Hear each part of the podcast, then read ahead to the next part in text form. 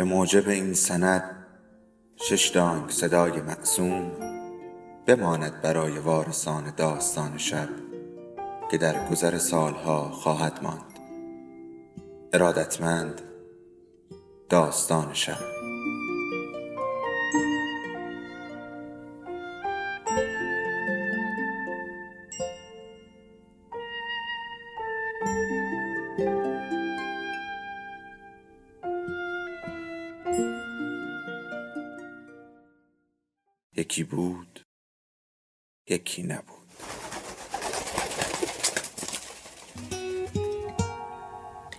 سلام. من آرزو عادلی هستم و شما به سوترا از سیمین دانشور گوش می‌کنید. طرف راستم بابازار نشسته که بابای نوبان هم هست. کنارش چند تا تبل کوچک و بزرگ گذاشته. چشمم همه چیز را زیر پرده ای از بخار می‌بیند. جمعیت زیاد است. غیر از آنها که دایره وار نشسته اند، هم در گوشه و کنار یا ایستادند یا نشستند یا می‌روند و میآیند. جایی دارند ماهی برشته می کنند. صدای دریا در گوشم پیچیده. دلم می‌خواهد بزنم زیر گریه. هوا شرجی و داغ است و پیراهنم به تنم چسبیده. همیشه هوا همینطور بوده. اما از وقتی لنجم غرق شده متوجه هوا شده از همه چیز دلم به هم می‌خورد و از جمله از هوا. کاش خورشید از سر نخلها دل می‌کند و می‌رفت. گاروم زنگی ها را که ول کرده. دوست دارم زیر سایه گاروم زنگی بنشینم. چتری روی چتر دیگر. انگار آدم زیر چند تا چتر گرفته نشسته. جایش امن امن است. موهای بابازار مثل همه سیاه پوستا وزوزی است که حالا سفید شده. آن روز که پرسان پرسان سراغش رفتم و دردم را سرش هوار کردم، در چشمهایم نگاه کرد. طاقت غربت و دلسوزی نگاهش را نداشتم. انگار دو تا نگین از شبق در چشمخانه اش نشانده بودند. گفت تو گرفتار باد شده ای. هوایی شده ای. این حالتهایی که می‌گویی از زار است یا نوبان. تنت خسته بوده. باد که همه جا هست. چه در خشکی چه در دریا. در سرت خانه کرده. برایت مجلس بازی راه میاندازم. با بازار آرام می‌زند روی تبل و بازی شروع می شود.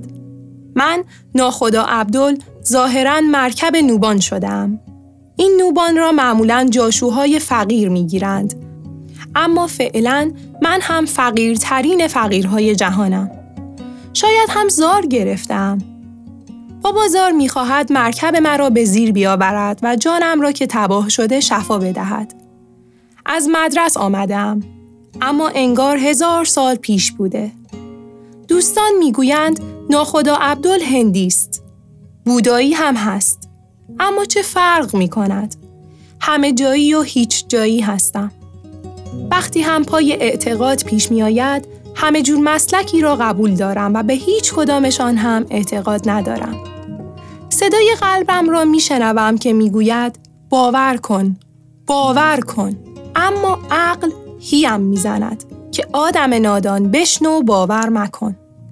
دوستان هندی هم می گویند وقتی زار یا نوبان که مثل جن در تن من لانه کرده به زیر آمد و جانم خلاص شد تازه اهل هوا می شوم.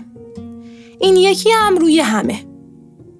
می‌گویند من روح خودم را از تنم خارج می کنم و روح بودا در تن من خانه می کند و بودا از زبان من حرف می زند و من با چشمهای بسته حرفهایش را می نویسم و این وحی اوست و وحی وقتی به گوش نازل می شود که گوش به کمال رسیده باشد. ببینیم و تعریف کنیم. دشمنانم می‌گویند ناخدا عبدال قاچاق چیست؟ مدتها برازجان زندانی بوده. زن و بچه اش را ول کرده با رستم عشق می کند. ادهی می‌گویند بابا ای والله مگر ناخدا عبدال نبود که با جری در افتاد؟ ادهی می‌پرسند ناخدا عبدال را می‌گویی؟ همان که شاعر است و به اندازه موهای سرش کتاب خوانده؟ تاهرخان در زندان برازجان می‌گفت چه صدایی داری؟ مثل مخمل نرم است. یک دهن دیگر بخوان تا حالی بکنم. خدا رفتگان همه را بیامرزد آقای دانشمند را هم غریق رحمت کند. مرا برد مدرسه خودش. شش کلاس درسم داد. کتاب و کاغذ و قلم برایم خرید. پوشانیدم. سخفی داد که زیرش بخوابم. دلم نمی‌خواست نااهل باشم. اما بودم. حوصله‌ام سر رفت. چه کار کنم؟ خوشم میآمد خودم را به آب و آتش بزنم. مدت هاست آواره ساحل ها و دریاها هستم. از خشکی دلم می‌گیرد. در دریا آرام می شوم. خیلی از ساحل ها و بندرها را مثل کف دست می شناسم. بندر عباس که وطن دومم بوده. هرمز، قشم، هنگام، خارک، کنگ.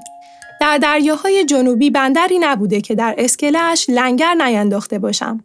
چند بار بمبئی رفته باشم خوب است.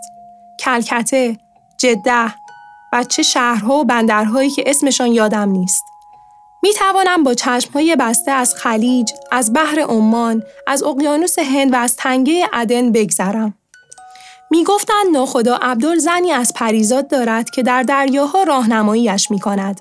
اما من یک قطب نما در جیبم داشتم که در موقع طوفان درش می آوردم و حالا که این زن پریزاد را پیدا کرده ام همه می‌گویند به سرش زده. با بازار می‌گوید هوایی شدم. آهنگ تبلها تند شده. آواز می‌خوانند. دلم می‌خواهد خودم هم بزنم زیر آواز. فقط برای تاهرخان بخوانم و او سرش را بیاندازد زیر و بگوید ای داد و بیداد. شعرها به چه زبانی است؟ عربی است؟ سواحلی است؟ دلم فرو می ریزد. با خودم می گویم پا شوم پا بگذارم به دو و خودم را به دریا بیاندازم. پا شوم بروم در برهوت فریاد بزنم. با بازار نگاهم می کند. انگار با چشمهایش می گوید حوصله کن. به آهنگ تب تکان می خورم. تکان می خوردم و متوجهش نبودم. به راست و به چپ و مردها و زنها دور تا دورم مثل پاندول ساعت تکان می‌خورند. آفتاب مدت هاست پریده. پشپش افتاده تو نخلها و گاروم زنگی ها. جایی در گوشه تنور بستند و دارند نان میپزند. گندم ها کجا هستند؟ نان و نمک مالکیست. سلام و علیک کو. گاو و گوسفند گندم ها را که هنوز دانه نبسته بود چریدند. اما کو گاو کو گوسفند از تشنگی مردند کجا بود مثل اینکه هرمز بود آب شیرین را سطلی چهار ریال می خریدند. چند روز بود آب نرسیده بود و بچه های کوچک و آدم های بزرگ تشنهشان بود.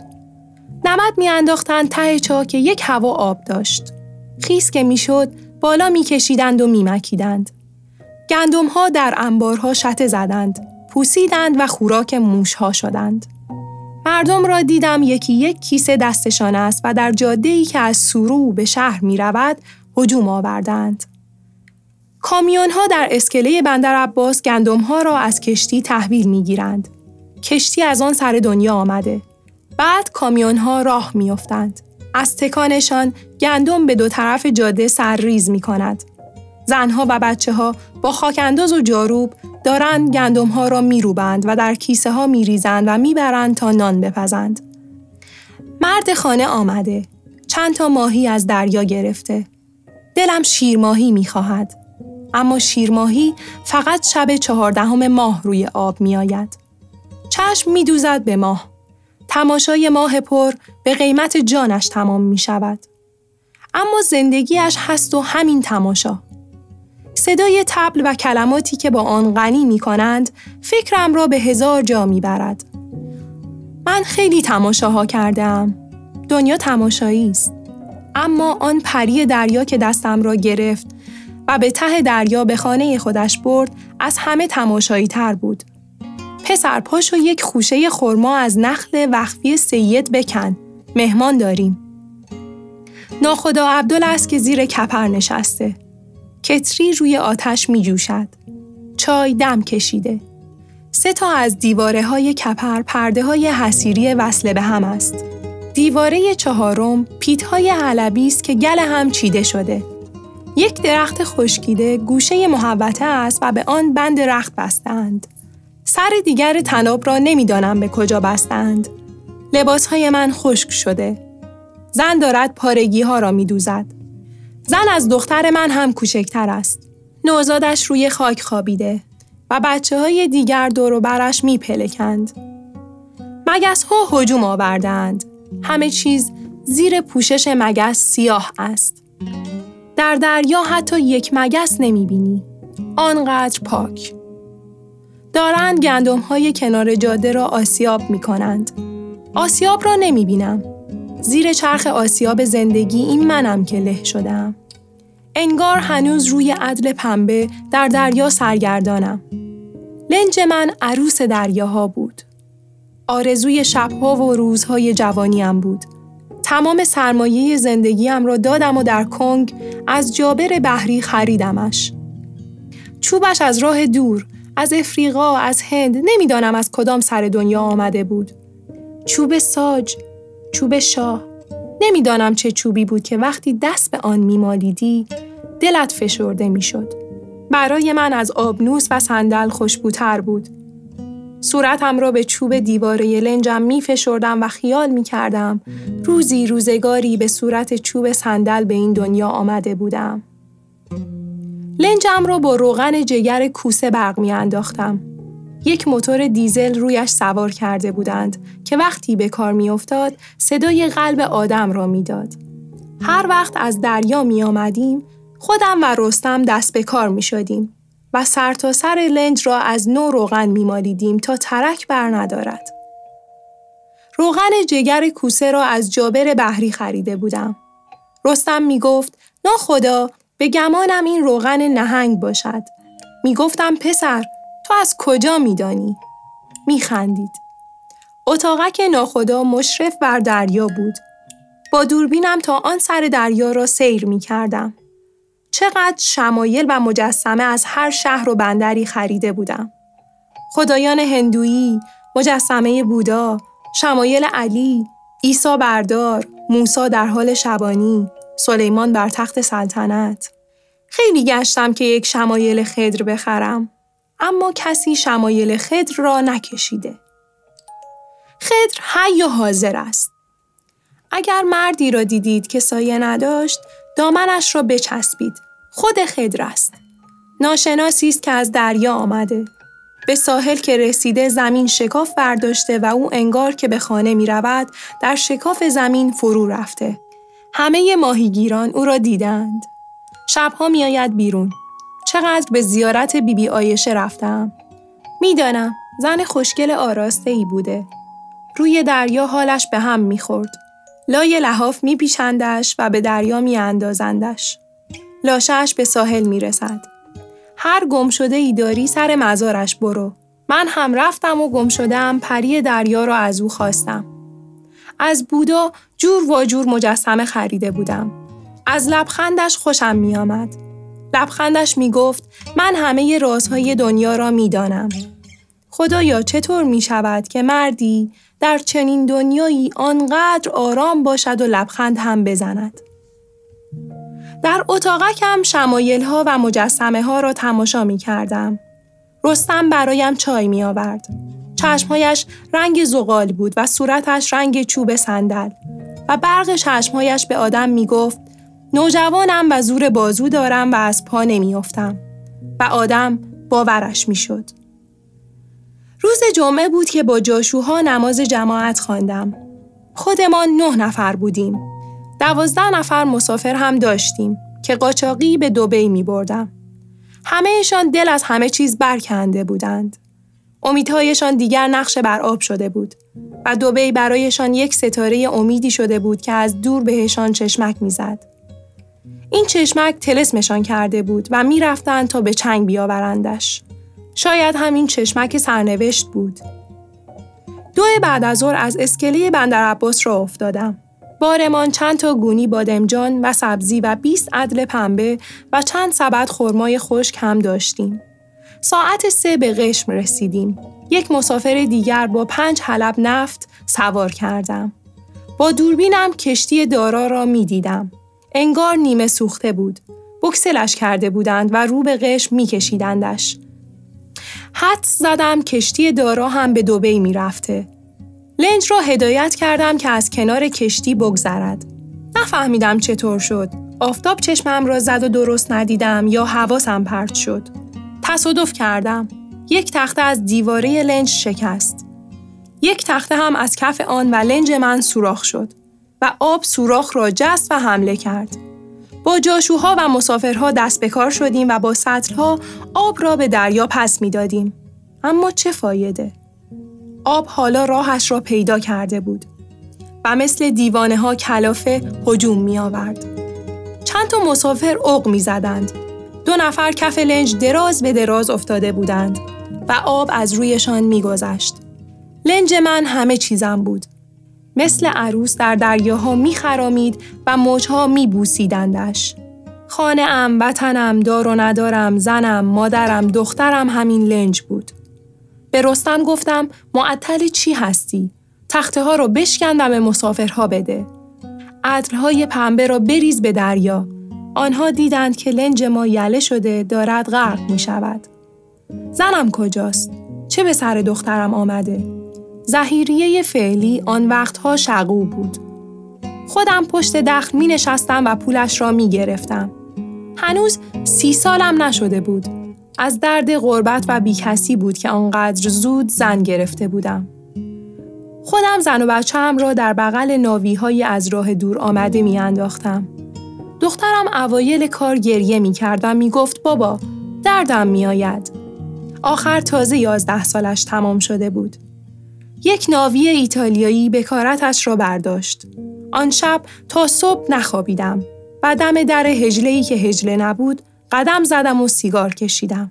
دخترم دو سه تا جیغ زد و بعد صدای گریهش را شنیدم. رفتم تو اتاق. گریان گفت بابا خیلی درد داشت. ناوی ایتالیایی هم بچه سال بود. روی کف اتاق نشسته بود و سرش را روی زانویش گذاشته بود. لخت لخت بود. آن شب دخترم را در بغل گرفتم و سرش را گذاشتم روی سینه‌ام و خواباندمش. یادم است برایش لالایی هم خواندم. در خواب هم حق حق می کرد. شبهای بعد همچین که مشتری می آمد و می پسندیدش می زد به گریه و من تشرش می زدم و یک بار هم کتکش زدم. چین شد و روی زمین نشست. زنم هر بار که یک مشتری راه راه می انداخت نگاهش را به نگاهم می دوخت. عین بره که آبش دادند تا سرش را ببرند. در نگاهش شماتت نبود. کاش بود. یک بار گفت مرد تو مرد دریایی. دریا کریم است. قاطق ما را می دهد. اما من پول می خواستم که یک قایق بزرگ بخرم. بعد یک لنج کهنه و آخر سر بروم به سراغ جابر بحری در کنگ. آن روز که آن عرب برای بار دوم آمد، برای دخترم خلخال و برغه طلایی خریده بود. دخترم برغه را به صورتش گذاشت و گفت بابا نگاه کن قشنگ نیست. دخترم گم شد و از شقو در آمدم. زنم تاووس را جا گذاشتم. برایش ده جفت علنگوی طلا خریده بودم. یک ساعت قاچاق، یک بسته چای عطری قاچاق، یک پتوی آل پلنگی قاچاق. رخت خواب هم که داشت که وسیله کسبش بود. آن رخت خواب بوی مردهای دریا را می‌داد. مدتها بود حتی دستم به دستش نخورده بود. تاووس باز همان نگاه بره ای را که می‌برند تا سرش را ببرند به من دوخت. نگویید بره نمی‌فهمد که میبرندش تا بکشندش. کور که نیست. کارد را که دست قصاب می‌بیند. خب اگر هم نمی‌فهمد نفهمد. شاید تاووس هم نمی‌فهمید. چشمم تر شد اما به روی خودم نیاوردم. گفتم خدا حافظ و سلام. از مدرس که با پدرم سوار کشتی شدیم هرچه التماس کردم میمونم را با خودم بیاورم پدرم نگذاشت. گفت تازه تو را هم بیخود می‌برم. میمونم جست زد و خودش را به کشتی رسانید. پدرم گذاشت دنبالش. میمونم از دگل کشتی بالا رفت و سر دگل نشست. ناخدا فحش داد. پدرم از دگل رفت بالا. میمون را بغل کرد آورد و ناخدا دستور داد ببرند در ساحل رهایش کنند. من گریه کردم. پدرم گفت تو را هم می‌دهم ببرند ساحل. میمونم حالا کجاست؟ این همه سال، چهل سال، پنجاه سال نمی‌دانم چند سال که نمی‌تواند زنده مانده باشد. چمدانی خریدم. قاچاقی می‌رفتم کویت. جنس می آوردم و در بازار عوضی ها سر نبش می نشستم و می فروختم. ساعت، قواره های پارچه های زنانه و مردانه، چای، اسباب بازی، چتر، پتو. پدر هرس بسوزد. افتادم به قاچاق گرد سفید. در چمدانم برای گرد جاسازی کردم و چمدان را پر می کردم از آت آشغال هایی که زنهای افسرهای نیروی دریایی در سرو برایشان سر و دست می شکستند. آهنگ تبلها آهسته می شود. آوازخانها ساکت می شوند. آرام آرام تکان می خورم. هلال ماه بر سر یک نخل آویخته. بوی خون می شنوم. خون در تشت وسط مجلس است. کسی می گوید بخور. نمی توانم. دلم به هم می خورد. صدای تبلها خاموش می شود. زنی با برغه سیاه یک گرده نان که رویش خرما و ماهی برشته گذاشته می‌دهد دستم. همه دارند می‌خورند اما من نمی‌توانم. می‌خواهم زندگیم را نشخار کنم و خودم سر درآورم که کجایش میلنگیده. اینطور که پیداست همه جایش. از بابازار چه کاری ساخته است؟ هرچند فکرم پیش او بود. جنبانیدش و من زندگیم را دیدم و با آن مرور آرام شدم. کسی یک کاسه آب می دهد دستم. آب بوی خزه می دهد. می نوشم و دل داغم خنک می شود. یک چراغ پایدار می آورند و کنار تشت خون می گذارند. گرد سفید را می بردم. در معبد سفیدمان در بندر عباس می فروختم. جوانها می آمدند می خریدند و با ولع گرد می زدند. همانجا. معبدمان حالا خرابه شده. آن وقتها هم آباد نبود. داخلش پر از کسافت است. یک بار فقط یک بار به دلم برات شد که نظر کنم معبدمان را تعمیر بکنم. اما خوب که فکرش را کردم دیدم هیچ معبدی به پای دل آدمیزاد نمی رسد و دل را هم که نمی شود تعمیر کرد. کاش می‌شد. من عاشق دریا بودم. کسی که دریا را بشناسد در خشکی دلش می‌گیرد. مثل ماهی این می شود که به خاک افتاده. در تب و تاب دریا می سوزد. چهار سال از عمرم در زندان برازجان گذشت. پولهایم را خالصا مخلصا روی میز گذاشتم و گفتم که هیچ کس را ندارم که به سراغم بیاید. دلشان سوخت. حق و حقوق خودشان را برداشتند و بقیه پولم را دادند دستم. اول با سید محمد آشنا شدم. قبله و نماز یادم داد. جوانکی بود که یک ژاندارم را با گلوله کشته بود و یک پاسبان را ناقص کرده بود. می گفت به قصاص خون پدرم. می گفت گردن پاسبان هنوز کج است و رضایت نمی دهد. زندانی ابد بود. با او از در دوستی درآمدم و خواستم کار را به جای باریک بکشانم. تن در نداد. هیچ کس رستم نمی شود. تاهرخان را دو ماه بعد شناختم. در بند دیگری بود. مردی بود که اگر هزار تا مثل آنها پیدا بشود دنیا آباد می شود. تاهرخان چشم و گوشم را باز کرد. کتابهایش را داد و خواندم و با خود گفتم عجب دنیایی دارد کتاب خواندن که من از آن بیخبر بودم. شبها زندانیان را جمع می کرد و برایشان کتاب می خاند. به همه امان درس می‌داد. خسته که می‌شد صدایم را سر می دادم و آواز بندری می خواندم. حتی زندانبانان هم می آمدند و گوش می دادند. تاهرخان از رقص بندری خوشش نمی آمد. می گفت تکانهایش و لرزه هایش زیاد است. من هم دو سه بار که رقصیدم و دیدم حالی نکرد دیگر نرقصیدم. از سید که ناامید شدم بیشتر وقتم با تاهرخان میگذشت. با او که بودم زندگی را طور دیگری می دیدم. دلم می‌خواست در این دنیا دست به کاری بزنم که حکایتم را بگویند. علنا خدمتش را می کردم. دلم می‌خواست برایش قلیه ماهی درست بکنم. وسایلش فراهم نمی‌شد. اتاقش را جاروب می کردم. پتویش را می تکانیدم. دو بار پتویش را شستم. این کارها را می کردم تا دنیایش را نشانم بدهد. دلم می‌خواست جانم را بدهم تا خنده به لب او بیاورم. اما او چطور می توانست بخندد؟ یک بار دستش را ماچ کردم و گفتم هر کاری که بگویی می کنم. گفت من که صاحب امر نیستم.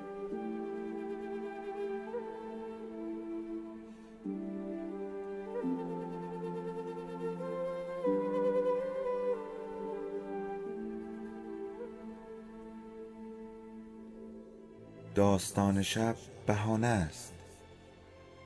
برای با هم بودن دور هم نشستن شنیده شدن.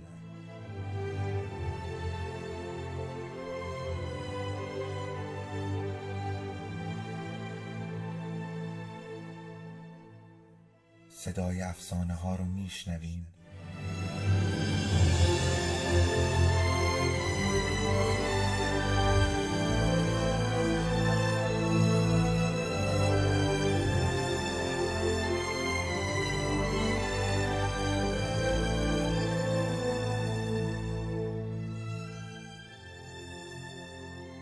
acostumbrar.